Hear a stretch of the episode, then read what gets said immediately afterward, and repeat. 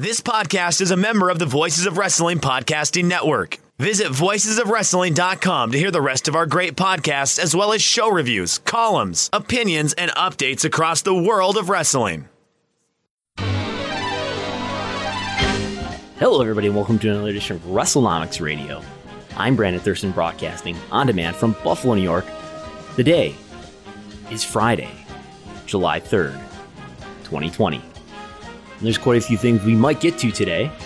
Some things we might talk about today. Some things we'll try to get to in no specific order. WWE's reality TV viewership, the WWE stockholders meeting, rules of conduct, Google web search for the top WWE and AEW stars, maybe some miscellaneous others as well. Bushiroad, a few weeks ago actually, put out its Q3 report, maybe a couple weeks ago. Evolve has been sold to WWE. We are well into the time of coronavirus, the latest in what's happening there, and what happened at the last AEW taping. Some Big Four TV viewership trends. I've spent the last few hours, when I should have been recording this podcast, I've been knee-deep in not just AEW and NXT TV viewership, but knee-deep into the minutia of quarter-hour viewership. Can you believe it? I don't know what I learned, but I have a spreadsheet with many tabs in front of me. And a couple weeks ago, we talked about the class action lawsuit where stockholders are suing WWE, claiming that they were misled or lied to about WWE's expectations for its Middle East North Africa TV deal. They're suing WWE over that, and one Jerry McDivitt has weighed in. So first, let's do the short news items. Evolve Wrestling has been sold to WWE. According to PW Insider, the deal was finalized after several months of negotiations between WWE and Evolve parent, WWN, the World Wrestling Network. According to The Observer, Evolve booker Gabe Sapolsky will continue to work for WWE and NXT in a creative capacity. Evolve and WWE had a relationship for a few years now, that, according to The Observer, allowed WWE to purchase the company at a future time. WWE may have a similar relationship and agreement with Progress Wrestling, the UK-based independent wrestling company. In COVID news, during the latest taping for AEW's Fyter Fest events, some people who were Daly's Place or Jaguar sponsors, that is, the Jacksonville Jaguars, were allowed to bring some family and friends to watch the event as fans. According to Pro Wrestling Sheet, these people were seated in the upper bowl of Daly's Place, and they were probably not tested for COVID-19. Pro Wrestling Sheet's source with AEW said that everyone in the lower bowl or backstage area were tested for COVID-19. Reportedly, the attendees in the upper bowl were spaced beyond CDC's guidelines. Of course, AEW is taping in Jacksonville, Florida. WWE continues to tape at the Performance Center in Orlando, Florida. As we've been talking about just about weekly here, the rate of new cases of the coronavirus in the state of Florida continue to surge well above the rate of that of the United States in general. Daily new cases per million in Florida on a 7-day moving average are over twice the rate of the U.S. in general.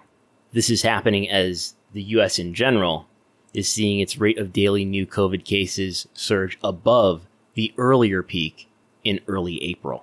Although cases have increased since restrictions were lifted, daily new cases in Japan in the last week are about one new case per million.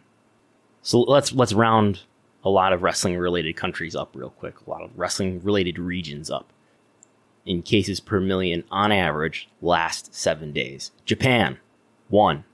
Australia, about 1.5. Canada, 9. United Kingdom, 14. Mexico, 39. United States, 132. Happy 4th of July. Florida, 366. But let's dig deeper. Let's go into the Florida counties of Duval County and Orange County. Again, cases per million people. Duval County, where Jacksonville is, where AEW is running, 539. Orange County, where Orlando is, where WWE is running, 595. So let's run through all that one more time, from smallest to largest. These are just a selection of regions that are relevant to pro wrestling.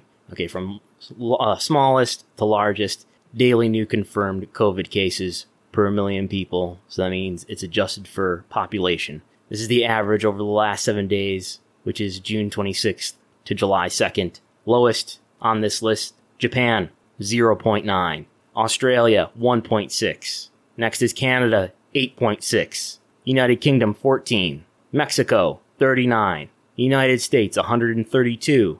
Florida, 366. As many people know, Florida is in the United States. Within Florida is Duval County, which is where Jacksonville is, 539. Orange County, which is where Orlando is in Florida, 595. But is this skewed by testing? Is it true, as Donald Trump says, that because there's so many tests, that's why we have an increase in cases? More testing. When you test, you have a case. When you test, you find something is wrong with people. If we didn't do any testing, yet the percentage of positive tests in the state of Florida have increased 2 consecutive weeks. 4% just 2 weeks ago, now up to 8% and 9% this week. In Duval County, positive cases at 2.5% just 2 weeks ago. This week, up over 10%. In Orange County, 2 weeks ago at 5%. The week before that, at 2.3%. This week, up over 15%. Pro wrestling events in Orlando and Jacksonville, put on by WWE and AEW respectively, continue on.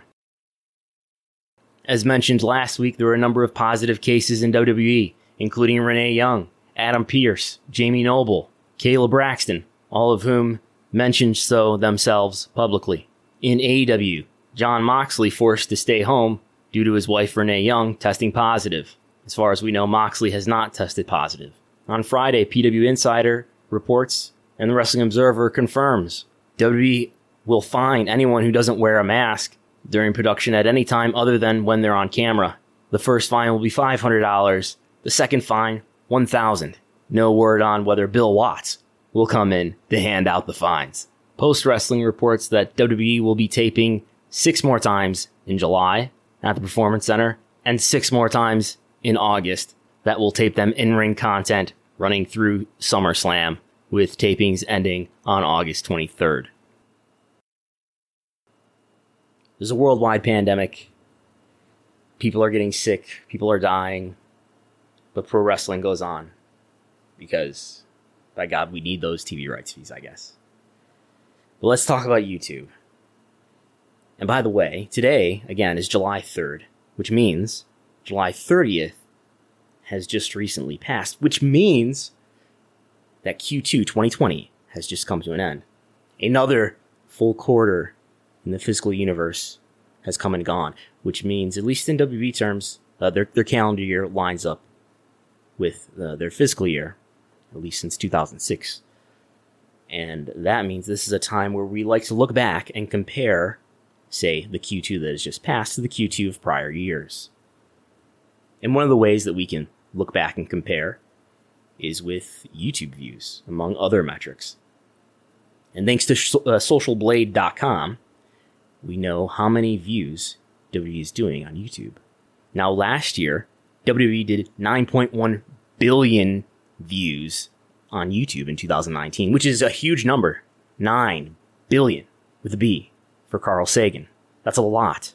But that was down by about 1 billion from the prior year in 2018 when they did 10 billion. So somehow, even in this new media world where you would think people are adopting more new media platforms like YouTube, and at the same time we're seeing people tune out with a pretty strong R-squared out of linear TV. But YouTube views have been going up steadily. I've got numbers going back to at least 2015, where they increased each year through 2018 until they went down by 1 billion in 2019. But this year, in the first half of this year, Q1 and Q2 have achieved the highest video view totals in the history of WWE YouTube. So that's Q1 and Q2 are the 2 highest quarters ever for WWE. Q1 doing 2.7 billion. This Q2 doing 4 billion. for a total in the first half of the year of $6.7 billion. If you compare that to the January to June of last year, they did 4.4. So they're up at 6.7 compared to last year's 4.4. So it looks like they're going to shatter the record this year. Good news for WWE there. Maybe influenced by coronavirus. I don't know how to say much more than that as far as evidence, but intuitively one would think maybe there's a coronavirus factor there. Maybe there's just a new media factor there. But the question that everybody always wants to know when we bring up YouTube views is, yes, that's great. That's fine. These are big numbers. Cool. But how much money is W really making? Because we all know that the TV money is really where it's at. And YouTube, they don't make hardly any money on YouTube, do they? Well, according to Laura Martin of Needham, she thinks she's an analyst who covers W stock and a number of other media companies. She thinks that W makes about $20 million annually from YouTube. What does that mean? And in some sort of context, W last year, total revenue was, I think, $960 million. So it's a fraction of their revenue. But compare that to other pieces of business. I plan to talk about reality TV viewership. That is the shows Total Divas, Total Bellas, Ms. and Mrs. I think, based on some numbers that I've scraped together and trying to break that segment, the WWE other media segment, trying to break that out into further segments, which it is not publicly broken out into. I think that the reality TV revenue for WWE is about $20 to $30 million per year. So WWE reality TV and YouTube, I think, in the same neighborhood. Again, maybe $20 million annually. Views are up this year, but maybe advertising is taking a hit because of coronavirus and lessened demand for advertising. So I could see, even though views are probably going to be way up from last year, I could see, ad rates being maybe down. So whatever financial benefit W may have gained from the increase in views, maybe it's going to be offset more or less by the decrease in demand for advertising. That would be my estimation. So let's just leave it in the $20 million range for, I think, the last 2 years, Laura Martin has said that. So somewhere in that range of $20 million, comparable, I think, to the $20 to $30 million in reality TV revenue. Maybe I'll do a video someday and show how I come to that estimation for reality TV. But the big takeaway there, W doing huge business, huge views anyway. I don't know about huge business. Huge views on YouTube. And quick retraction. They did do 3.1 billion views in Q3 2018. That would be the number 2 quarter of all time. So Q1 is the number 3 quarter at 2.7 billion. But this quarter, Q2, shatters the record at 4 billion. On a monthly basis, May is the big leader. WWE on YouTube doing 1.4 billion views. April, 1.37 billion. And June, about 1.2 billion.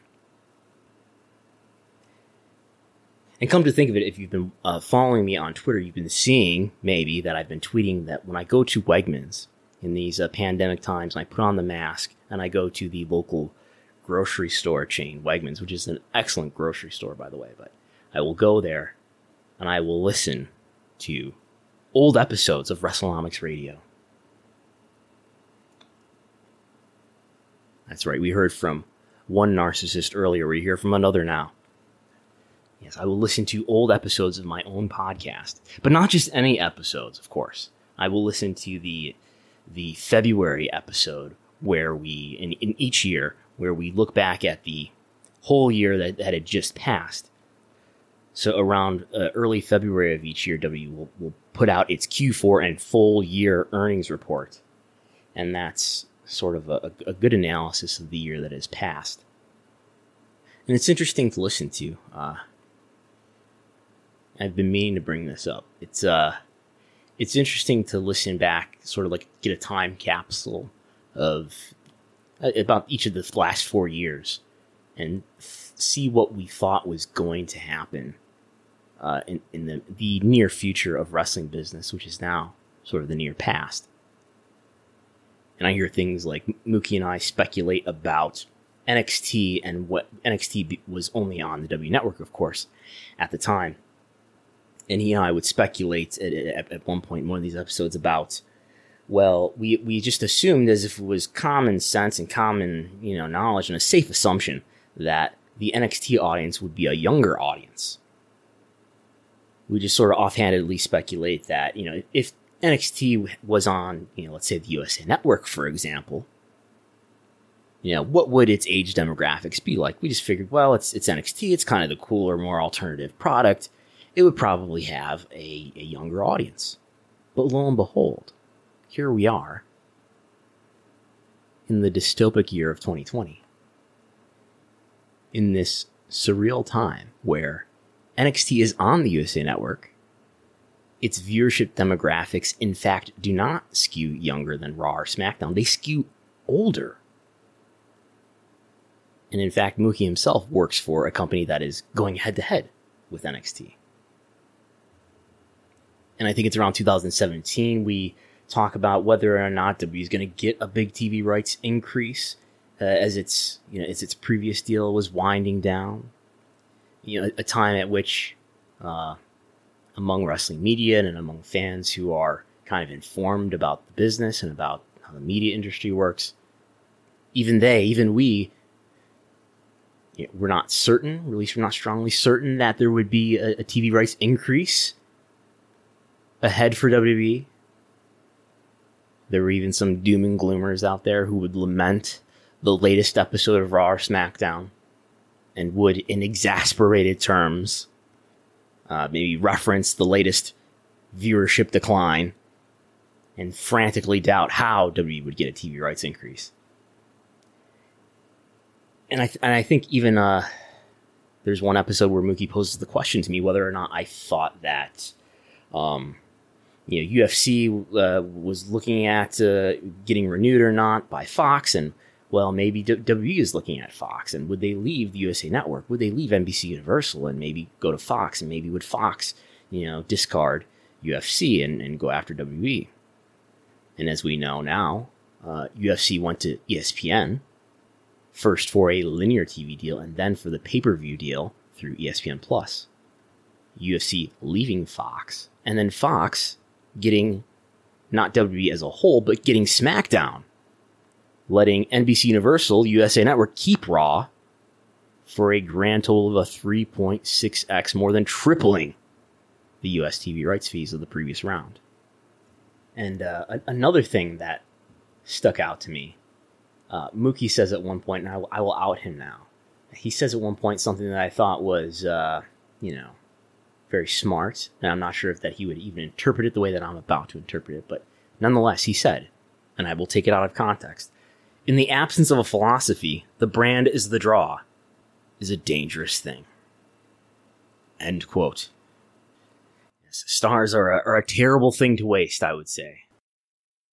So I would interpret that to say, I think, and this is probably not anything revolutionary in terms of thought about the wrestling business, that WWE and maybe other brands, but especially WWE, have neglected to build stars in the way that they would need to build a stronger business. And that while people like George Barrios and Michelle Wilson and maybe Frank Riddick have a great deal of talent and skill and experience on how to run a media company, they are not wrestling people with a vision for what will make the wrestling brand stronger in the long term, or in terms of understanding what kinds of stars, domestically or internationally, are needed to make WWE even more profitable. But I suppose it's the CEO, Vince McMahon, that's his job to define that strategy, define what makes a star and who the next stars are. And that's clearly something that he's failed at greatly, despite the fact that the value of his company has increased greatly, thanks to the exploding value of live sports TV.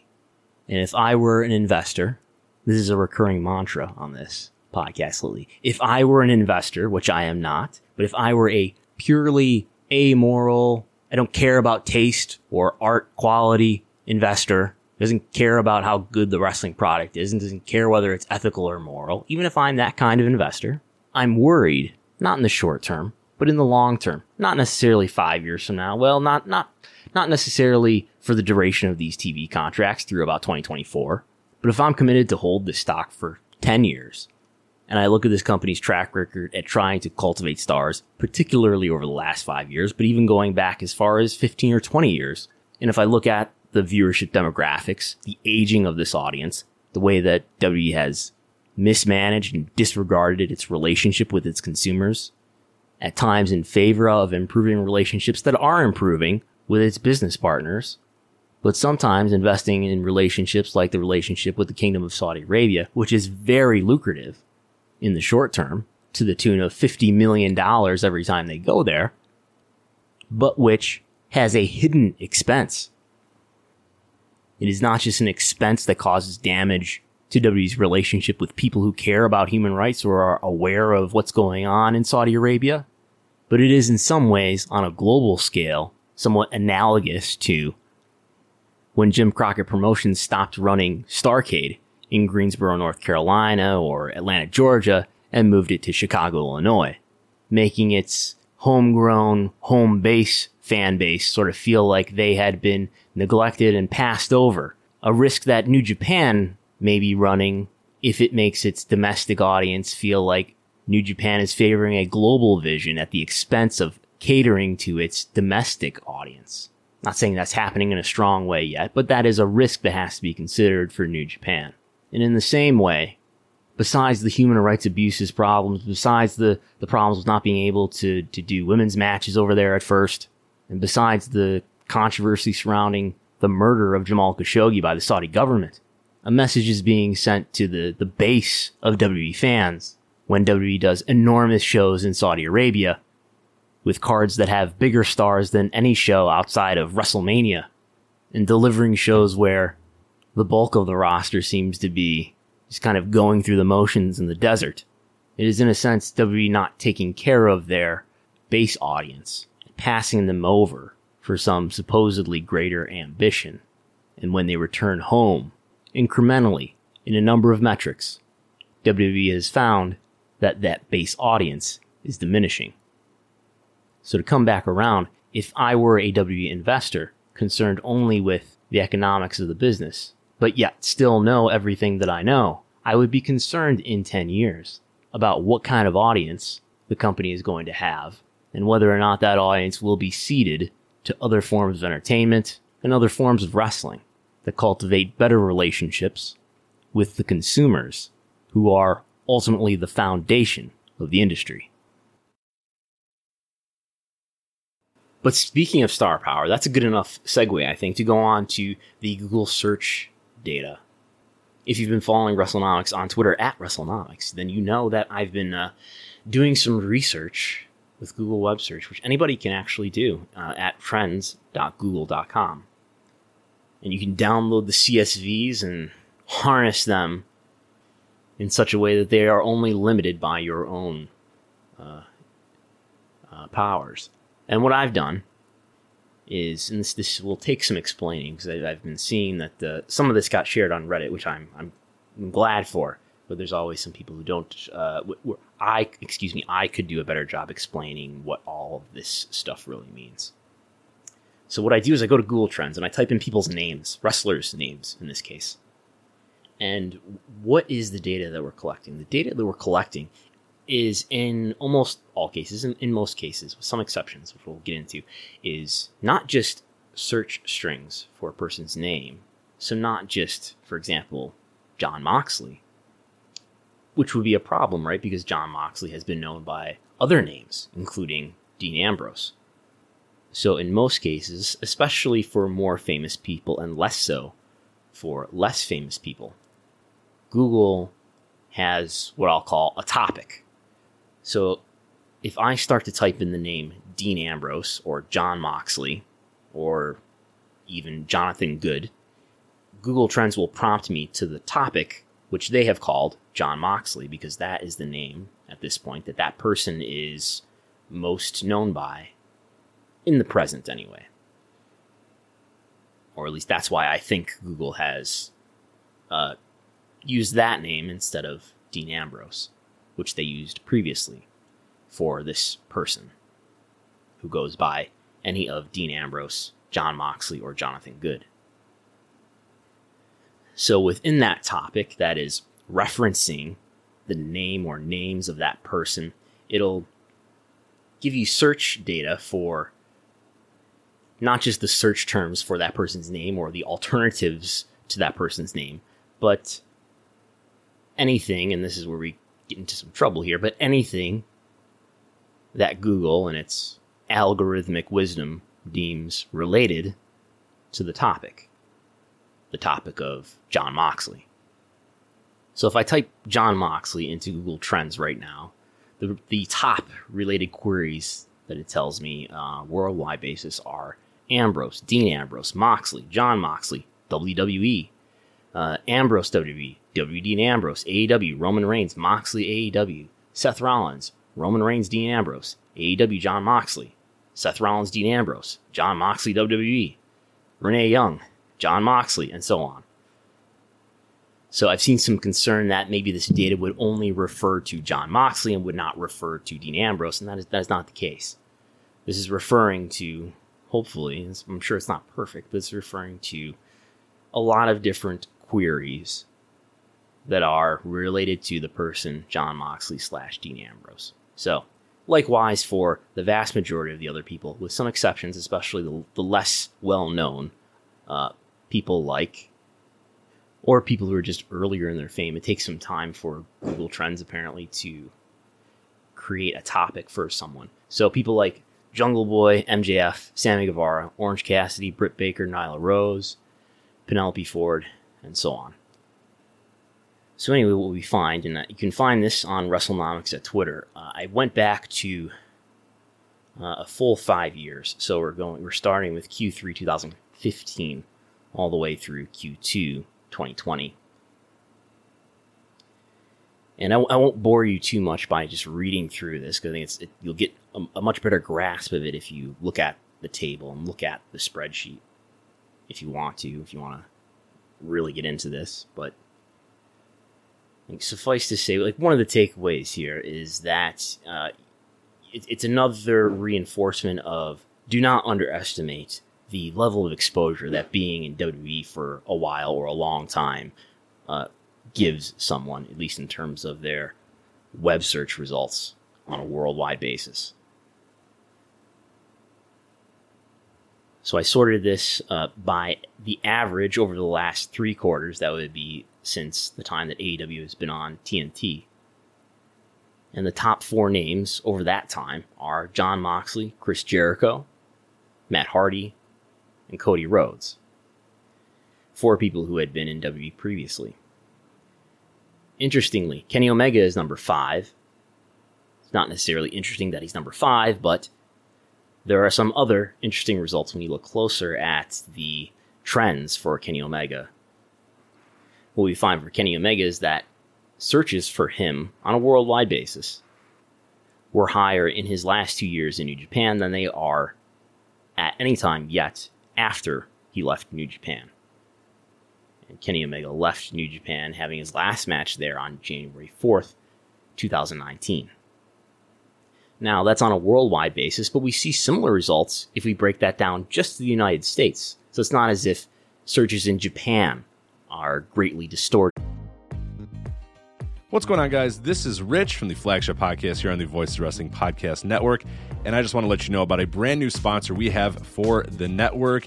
It's Eufy, and let me tell you a little bit about their newest product, the Eufy VideoSmart E330. This isn't your everyday smart lock. This is a smart lock, a 2K camera, and a doorbell, offering triple the security and triple the convenience. Instead of loading up your door with a bunch of different devices, you install one, and it takes care of everything in a complete package. It's not just about the home security, though. The Eufy Video Smart Lock E330 is also for convenience. No more worrying about losing keys. You can let each member of your family get a password. You can monitor their movement in and out of the house. You can keep an eye on your packages. You can check in on your house while you're away. There is so much you can do with this product. Best of all, it is easy to install and set up. All you need is a Phillips screwdriver. Leave that drill in the toolbox. The UFI has keyless entry, a 0.3-second fingerprint recognition, a rechargeable battery with a 4-month lifespan, two-way audio from the lock, enhanced night vision, 24/7 customer support, and you'll love this, none of those pesky monthly fees. Eufy sent me a Smart Lock 330, and I've loved it so far. It allows me peace of mind when I'm at work or when I'm away on one of my patented vacations. Plus, it helps me keep track of deliveries to the house, saves me a trip back to the car if I just need to run in for something and I forgot my keys, and the two-way audio system works well for those unwanted guests at my front door. No, I do not need new siding or windows or a roof. Thank you, though. You can simply tell them you aren't interested from the comfort of your couch. Now, are you ready to ditch the others and join the Eufy revolution? Of course you are. Get started today by searching Eufy Video Lock on your search engine of choice. That's EUFY Video Lock. Or visit eufyofficial.com/video lock to see how you can finally, once and for all, gain complete control of your door. Once again, that's EUFY Video Lock. eufyofficial.com/video lock. And we thank them for sponsoring the Voice of Wrestling Podcast Network. BetMGM has an unreal deal for sports fans in Virginia. Turn $5 into $150 instantly when you place your first wager at BetMGM. Simply download the BetMGM app and sign up using code CHAMPION150. Then, place a $5 wager on any sport. You'll receive $150 in bonus bets, regardless of your wager's outcome. And if you think the fun stops there, the King of Sportsbooks has plenty of surprises in store. Check out daily promotions, same game parlays, live bets, and so much more. Download the app in Virginia today and get $150 in bonus bets instantly from your first wager, only at BetMGM. BetMGM and GameSense remind you to play responsibly. See BetMGM.com for terms. 21 plus only. Virginia only. New customer offer. Subject to eligibility requirements. Rewards are non-withdrawable bonus bets that expire in 7 days. Please gamble responsibly. Gambling problem? Call 1-800-GAMBLER. Promotional offer not available in Washington, D.C. The results here. Even in the United States, there was a stronger trend for web searches in his last years with New Japan than there is for the time after that. And this was an issue that a lot of people reacted to when I posted this stuff. And some of the questions that were raised are interesting and good questions to look into to address just some of the usual and good questions that people ask when we try to study web searches. As in, what's the significance of a web search? Let's try to understand that. So one of the things that somebody asked was, or said, was that, you know, after Kenny Omega became famous and had great matches with Kazuchika Okada, for example, and he became a big star for the first time, at that point, people had to search for him. And after that point, people knew who he was and didn't have to search for him anymore. So this brings up the issue with Google web search. Man, this is how far down the rabbit hole I am. we are unpacking the minutia of understanding Google web searches as it relates to the wrestling industry. But so this is something that you might call the discovery effect, which you do see anytime that, say, somebody debuts or a big moment in somebody's career happens, or you especially see it when somebody dies. You know, I collected a lot of names related to WWE that I may or may not get into today, including Chyna. Searches for Chyna when she passes away in 2016 are really higher than that of, I think, anybody in WWE during that year, in the month that she passes away. And in fact, the thing that really skews and upsets the scale of doing this over a large period of time is Chris Benoit. It's pretty clear, if Google web search is any indication, that the Chris Benoit murder-suicide story is the biggest wrestling news story, at least since 2004, if not ever. So it just sort of totally messes up everything that you try to understand in June of 2007, at least related to WWE. But anyway, there is this, what I would call a discovery effect. Again, around the time that somebody becomes famous for the first time, or debuts in a promotion for the first time, or becomes a big star for the first time. For example, when Kenny Omega becomes a big star on a level he had never been at before, when he has that big, a memorable and famous match with Kazuchika Okada at Wrestle Kingdom 2017 in January of that year. And sometimes people want to kind of dismiss Google web search data as being, I don't know, interesting or meaningful because of these kinds of effects. And I think that's generally going a little too far. Now, maybe I'm biased because, after all, I'm the one who's collecting the data and putting all sorts of time into trying to analyze and understand and get meaning out of the data. So maybe there's an urge to ascribe meaning on my part. But I think there are meaningful trends and meaningful things that we learn from researching this data. If you're hearing gunshots going on in the back, they are not, in fact, gunshots, but they are. I don't think they are. I think they are fireworks. They could be, in fact, anti-Google web search skeptics. But I think, like any metric, any metric that we use to try to understand something about the wrestling industry, or in this case, something about somebody's star power or the economic effect that a given wrestler or personality may have on a business. Especially these days, there is seldom ever just one metric that will tell you that somebody is a draw. These are all just puzzle pieces, if you will. So I've been downloading the CSVs from Google Trends, and I've been studying this stuff for a few years now. And I think I have a decent understanding of the kinds of things to take seriously and to not take seriously. And the data is not perfect, and sometimes it's complicated by ambiguities. Like sometimes there are unrelated or unwanted queries that are included in somebody's topic.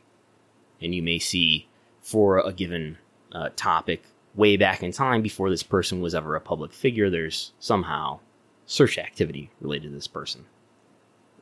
The one who comes to mind is Paige, where we see, well, I think there is a lot of real data in the data.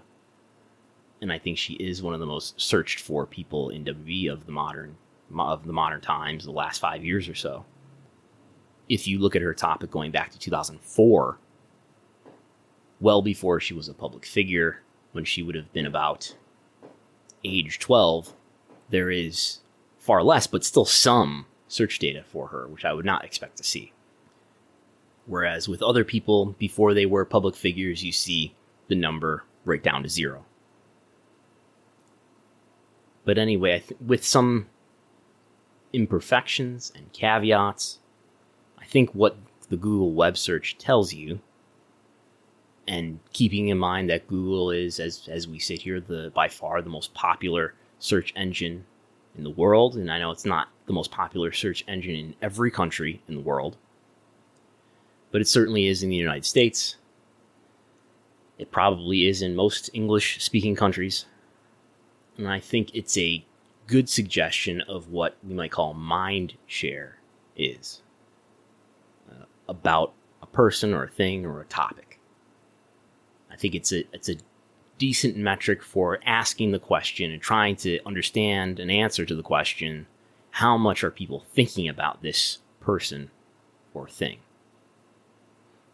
But like so many other things in wrestling, whether it's a TV rating or an attendance or a quarter hour, it is only a puzzle piece, and it is not in itself sufficient for satisfying the question that wrestling fans are desperate to answer: is this person a draw or not a draw?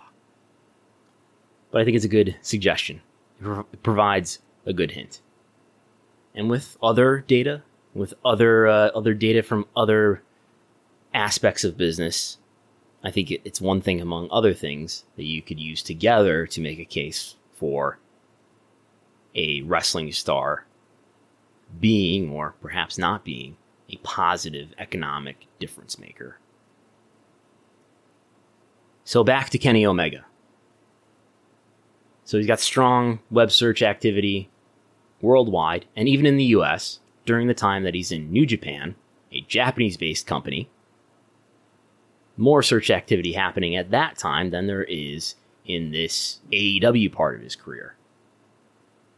Despite the fact that I think it's pretty much inarguable that Kenny Omega is now in the U.S., certainly, and probably on a worldwide basis, is now exposed on stronger distribution platforms that have a stronger reach in this AEW part of his career than he did in the New Japan part of his career.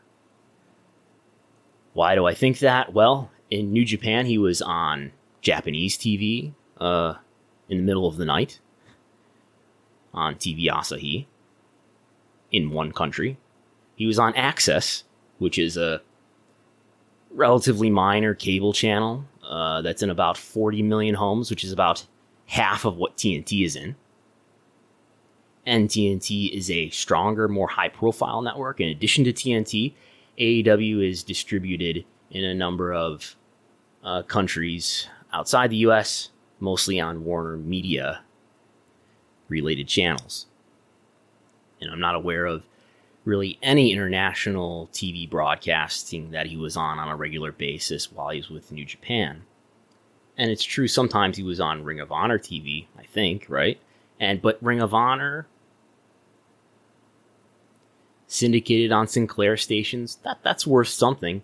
Ring of Honor, not in every market in the U.S.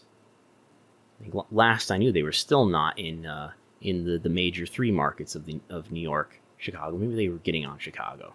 Lavi Margolin is yelling at me, I'm sure now.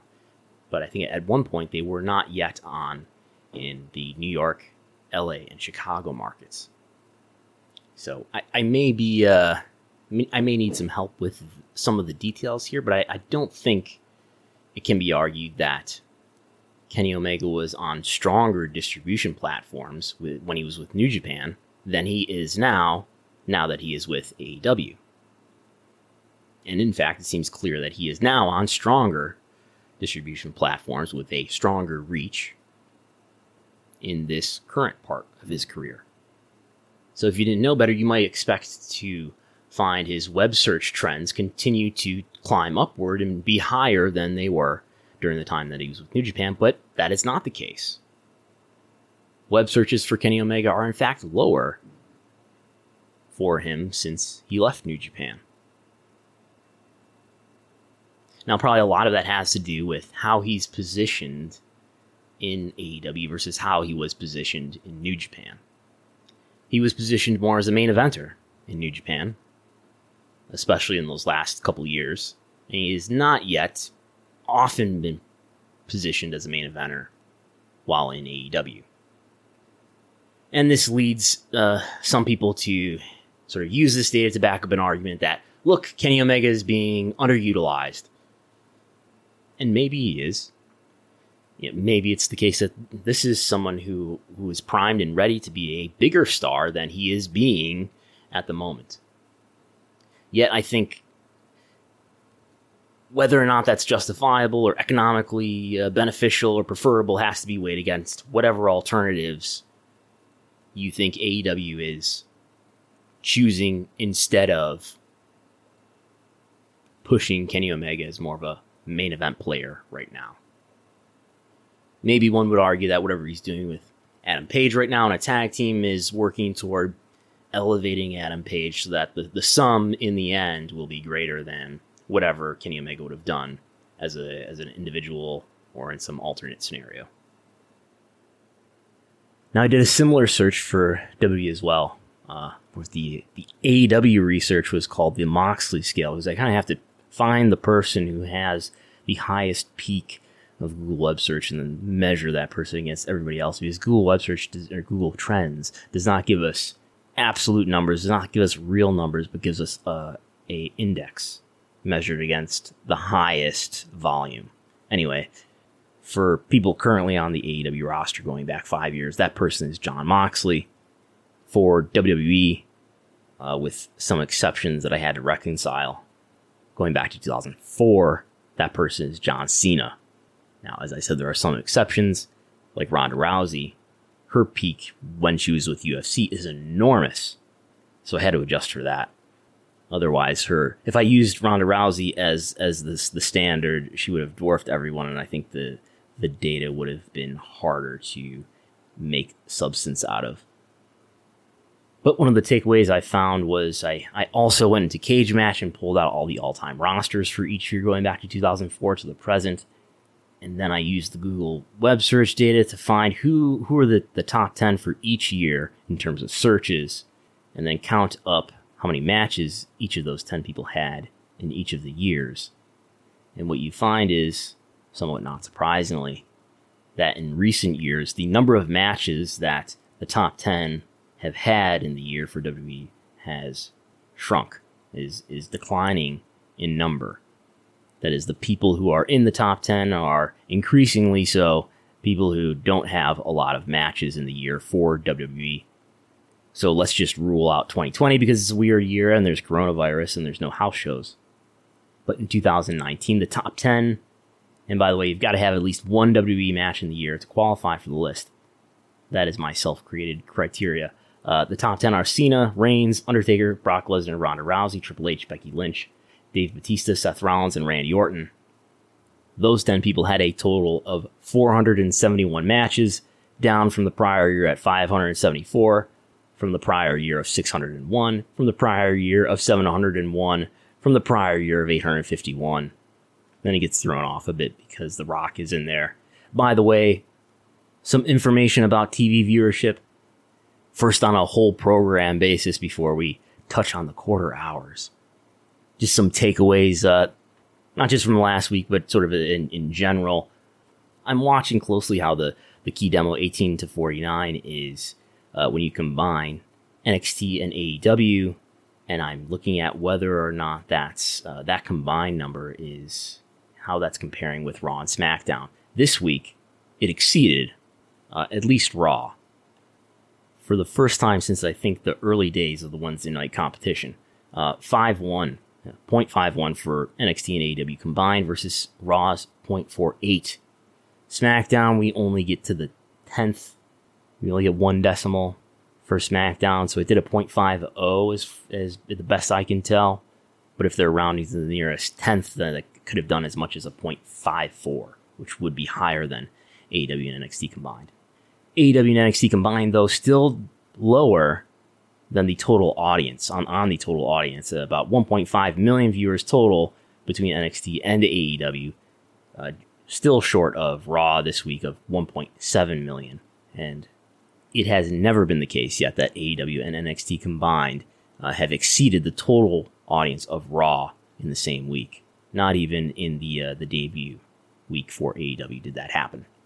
But why am I watching this? I have this the prediction that I think I made the prediction that sometime in 2021, NXT and AEW combined, which of course run head to head at the same time, 8 p.m. Eastern on Wednesday night, combined.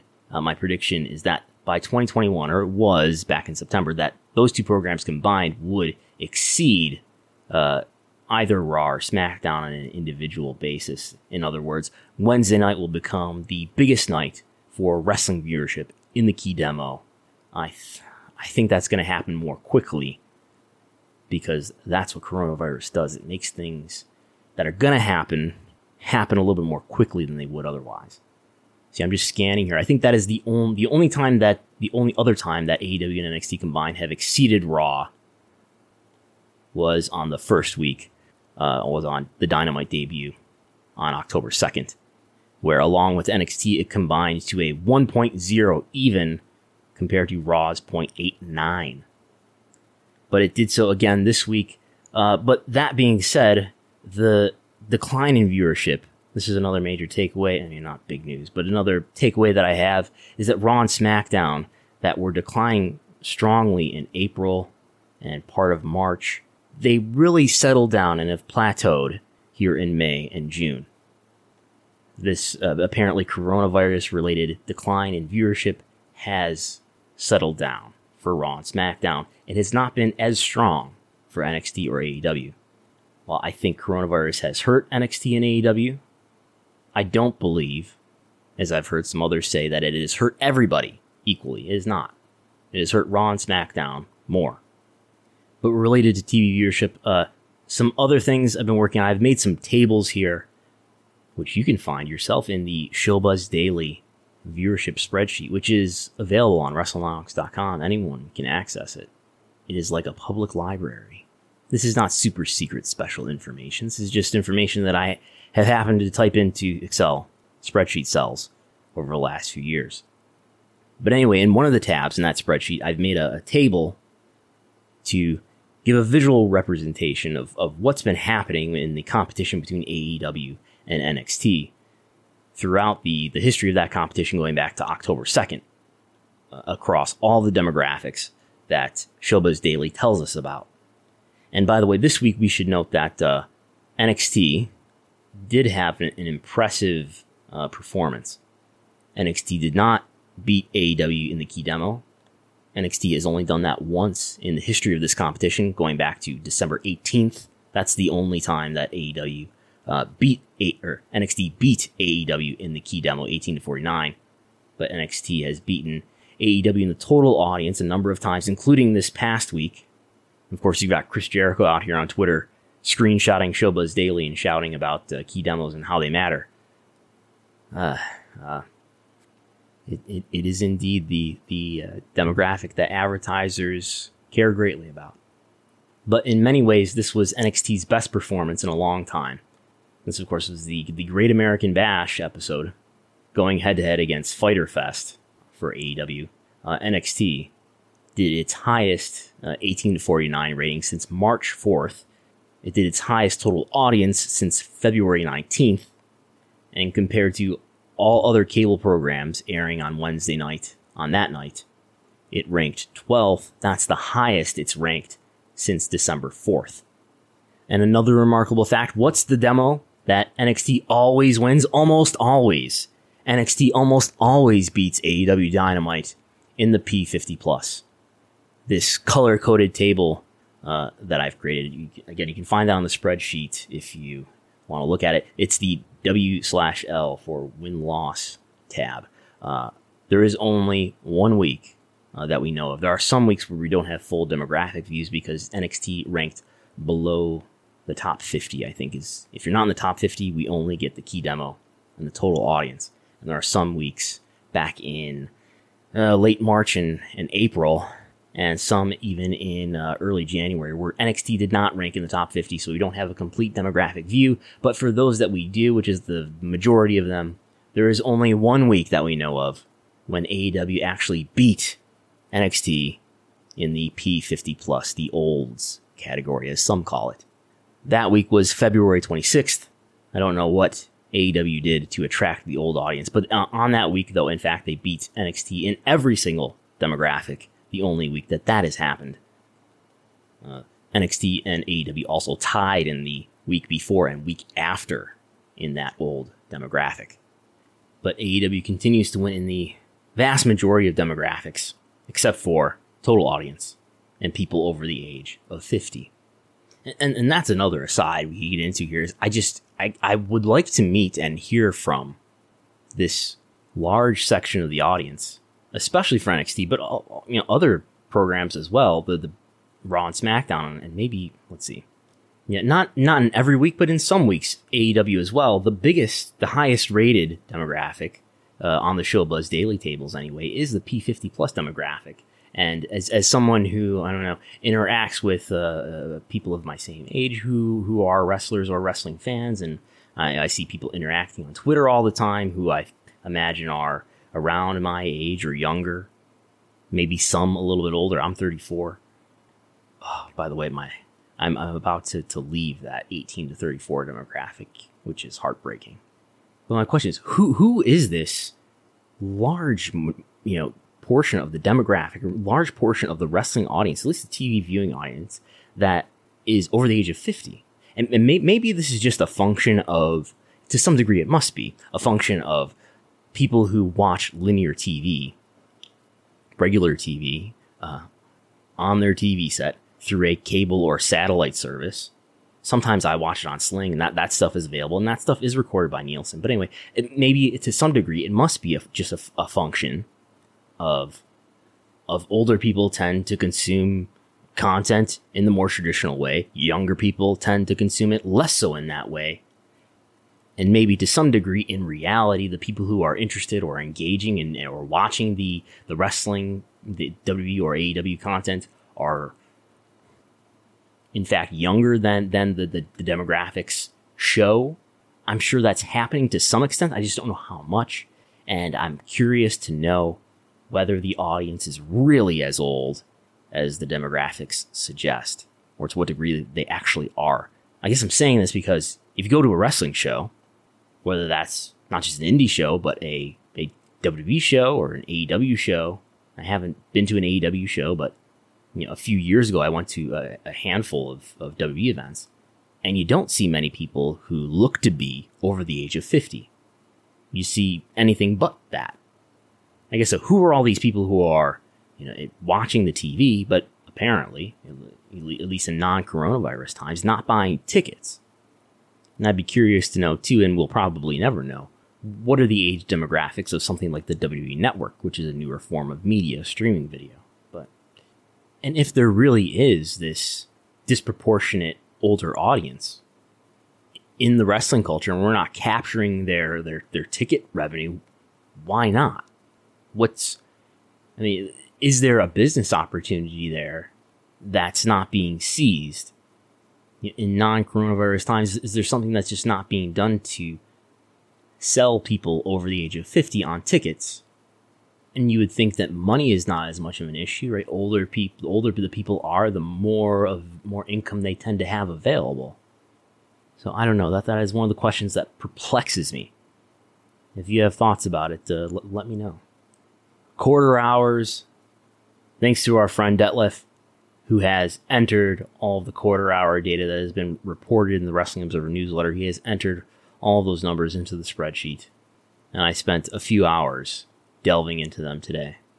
I have at one point tried to line up all the quarter hours with what was actually happening in the quarter hour on the respective programs. That's not exactly what I was getting into today. What I was getting into today was more of creating a table that shows who won each quarter hour, and then separately in what quarter hours in the history of this Wednesday night competition, in what segments is it the case that one of the programs gained in viewers while the other program lost viewers? So in other words, try and get an idea of what are the segments in which one program perhaps took viewers away from another program. The two programs here obviously being NXT and AEW Dynamite. So not to disappoint anybody, I'm not going to tell you who's a draw and who's not a draw today. I will try to get into this more later to identify and label what these segments are. But we have the quarter hours for most weeks broken down both by total audience and by key demo, because key demo is the only one that matters, according to Chris Jericho. And yes, I know it does matter a lot more than the total audience. But anyway, basically we're asking who led and who gained. Those are the two questions.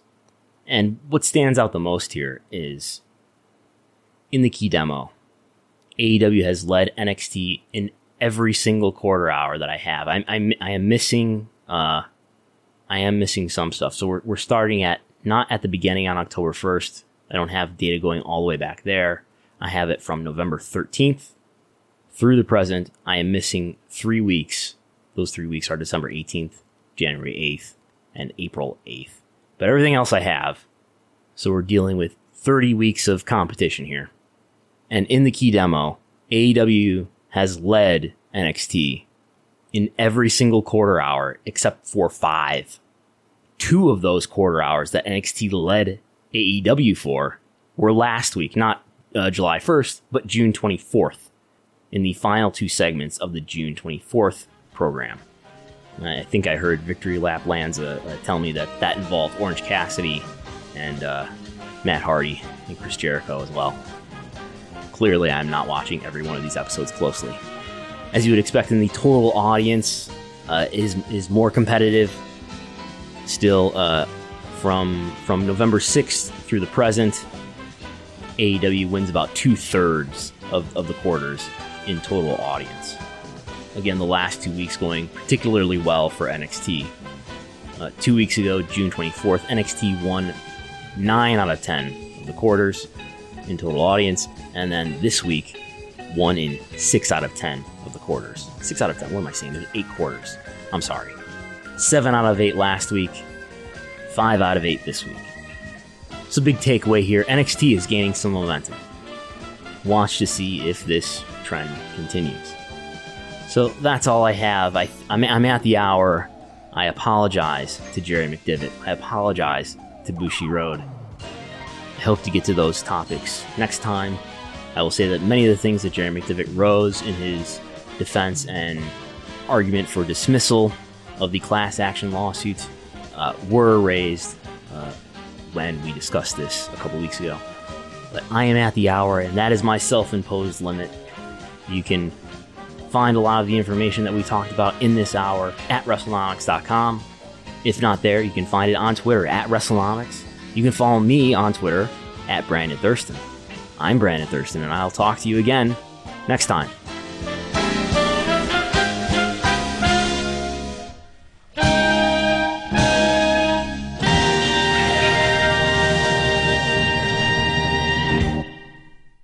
BetMGM has an unreal deal for sports fans in Virginia. Turn $5 into $150 instantly when you place your first wager at BetMGM. Simply download the BetMGM app and sign up using code Champion150. Then, place a $5 wager on any sport. You'll receive $150 in bonus bets, regardless of your wager's outcome. And if you think the fun stops there, the King of Sportsbooks has plenty of surprises in store. Check out daily promotions, same game parlays, live bets, and so much more. Download the app in Virginia today and get $150 in bonus bets instantly from your first wager, only at BetMGM. BetMGM and GameSense remind you to play responsibly. See BetMGM.com for terms. 21 plus only. Virginia only. New customer offer. Subject to eligibility requirements. Rewards are non-withdrawable bonus bets that expire in 7 days. Please gamble responsibly. Gambling problem? Call 1-800-GAMBLER. Promotional offer not available in Washington, D.C.